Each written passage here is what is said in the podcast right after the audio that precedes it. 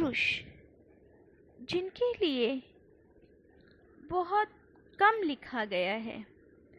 सारा प्रेम, सौंदर्य, साहित्य आ गया है स्त्रियों के हिस्से में। शायद इसीलिए ही क्योंकि पुरुषों ने स्वयं को कभी महत्व ही नहीं दिया।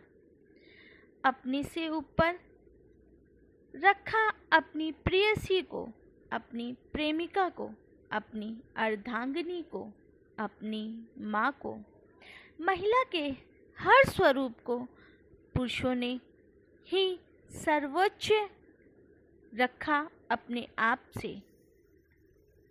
सच भी यही है, जब पुरुष आहत प्रेम में होता है, वो शब्दों से नहीं जता पाता।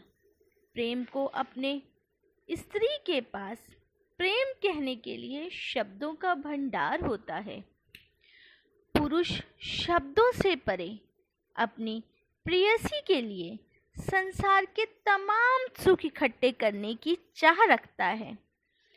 वो अपने सपने इतने देखने लगता है कि वो किसी तरह अपनी प्रियसी को एक सबसे सुखद और खुशहाल रानी के रूप में उम्र देखता रहे।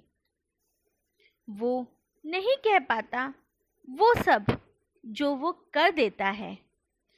पुरुष को जताना नहीं आता, शायद वो अपने प्रेम के लिए किए गए प्रयासों को दिमाग में ही नहीं रखता।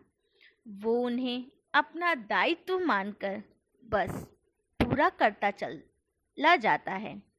अपनी प्रियसी की एक सुखद मुस्कान के लिए अपना सब कुछ समर्पित कर देता है। पुरुष पूरे संसार के लिए बहुत ज़्यादा मज़बूत, सख्त बनकर सदैव रहता है। लेकिन अगर वो एक बच्चे के जैसा बनता है तो वो केवल अपनी प्रियसी की गोद में ही सिर रखता है। बहुत कोमल हृदय होता है पुरुष का।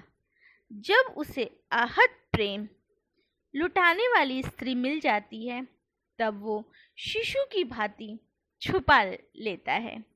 खुद को उसकी गोद में और भूल जाता है।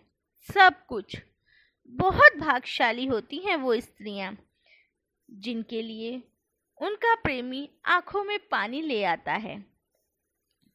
यहाँ केवल सच्चे ईमानदार पुरुषों की बात हो रही है।